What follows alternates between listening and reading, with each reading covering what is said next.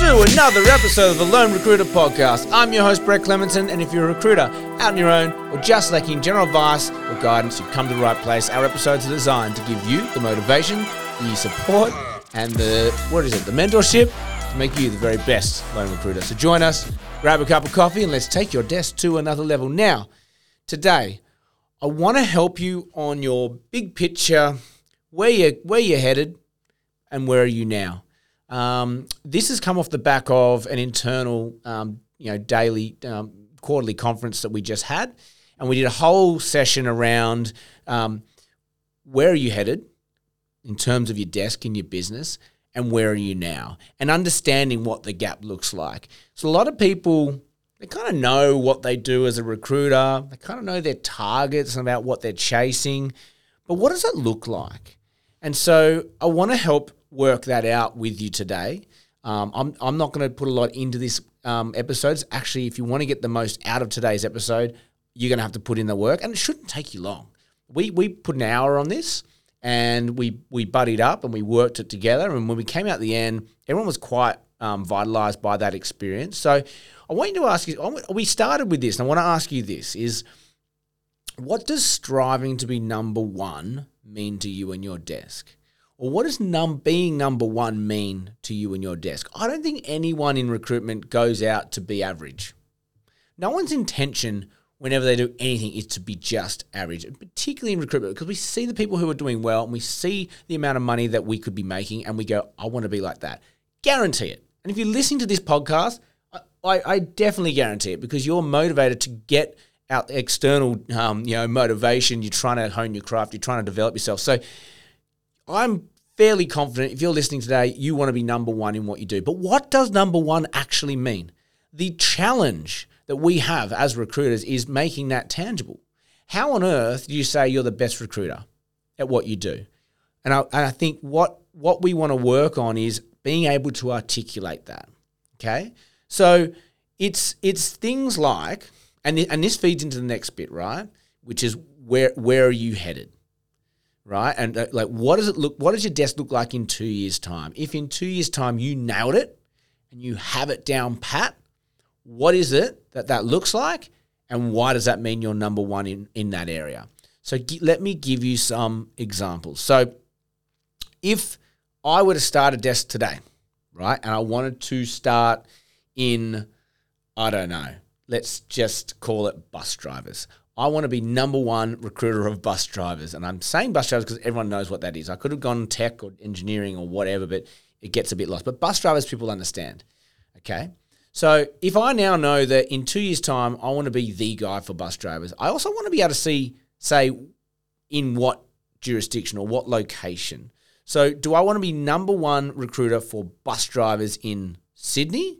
And within Sydney, am I doing just the northern beaches? Am I doing just, you know, the Sutherland Shire?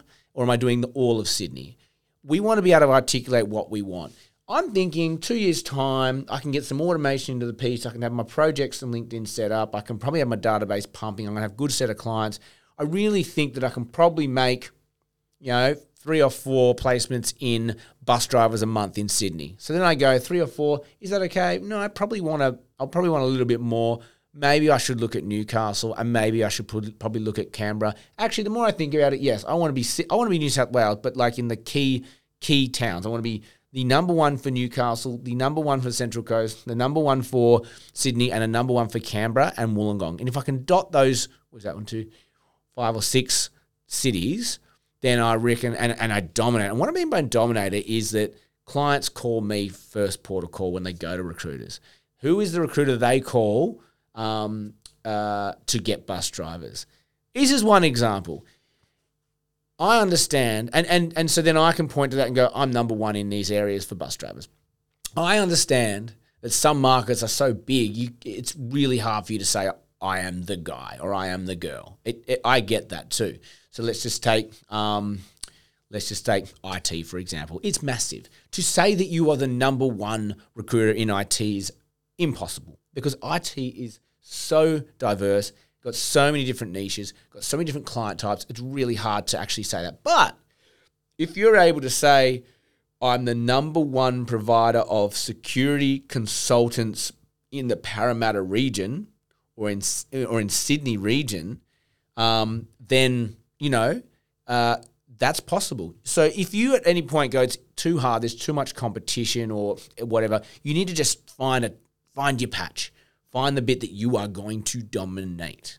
Okay, um, and then and just keep working it out. So find those little things you're going to dominate in.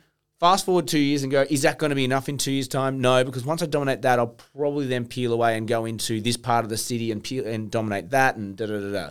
So it's really being able to articulate what you want to be number one in, and then what does that look like, and and then comparing that to where you are today. What does your desk look like today? Are you doing that now?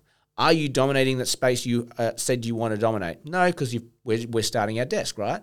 So if we're just starting our desk, what's the first step I can make to put me on the path to where I want to be in two years' time? So knowing where you want to be in two years, knowing where you are today, and putting in steps. So this month, okay, I know I want to be Australia wide looking after this skill for this type of client. Well, I'm going to start in Melbourne. I'm going to start in Melbourne. It's my hometown and I'm going to do that. And once I've got the, the full client list um, up and running, i.e., I have got everyone's phone numbers and emails, and I can contact them and get CVs in.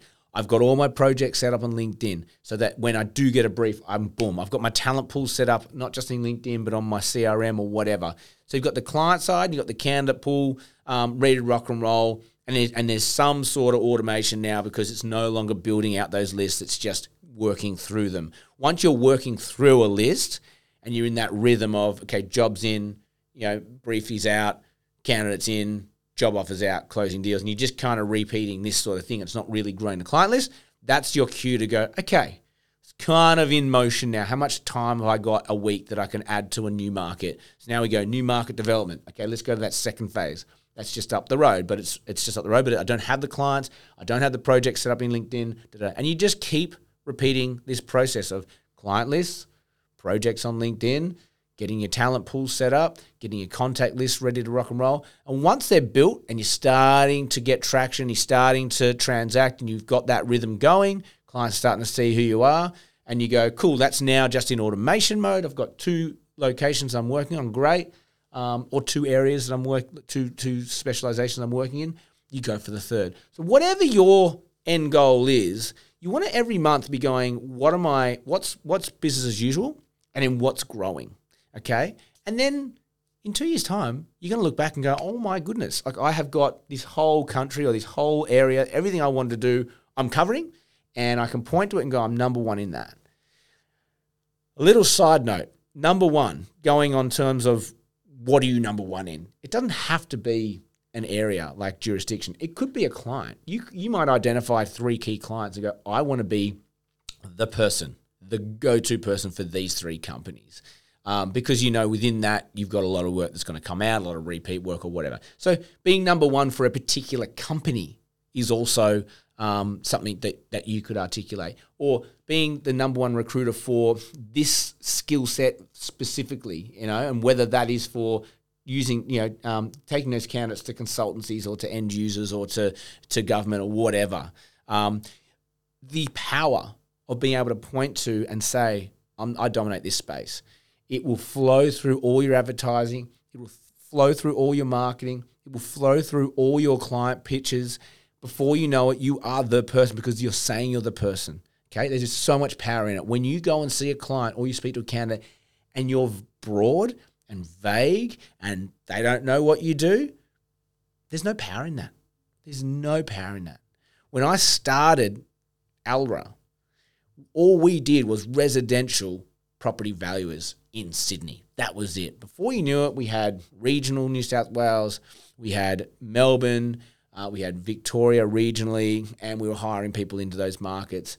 And then from there, we went, that's a great solid foundation. We pushed up into the big institutional brands, CBRE, Colliers, and the likes of doing more of the bigger um, valuation things. That market certainly shifted since then, but it was, we started small and we, we, we, we built it out so that we were the dominant player and then we moved and we did it to the next next town or next um, um, specialization. And I can tell you now, when we were when we were marketing, it was like we've done this many placements. This is what we do.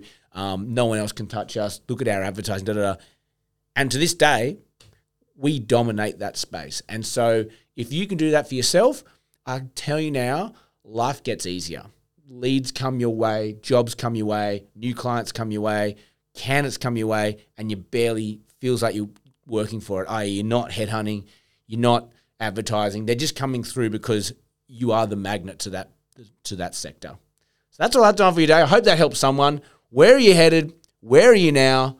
Build a path to get there and get on with it. Have an amazing day. Like us, share us, subscribe, give us a five star review. I want those five star reviews. If you're on Spotify right now, look at your app, look at your app, give me a five star review. I thank you, I thank you, I thank you. It really helps grow this podcast. It really helps other recruiters and other people searching for this content find it. And um, we really do appreciate it. Have an amazing day. May all your deals come true.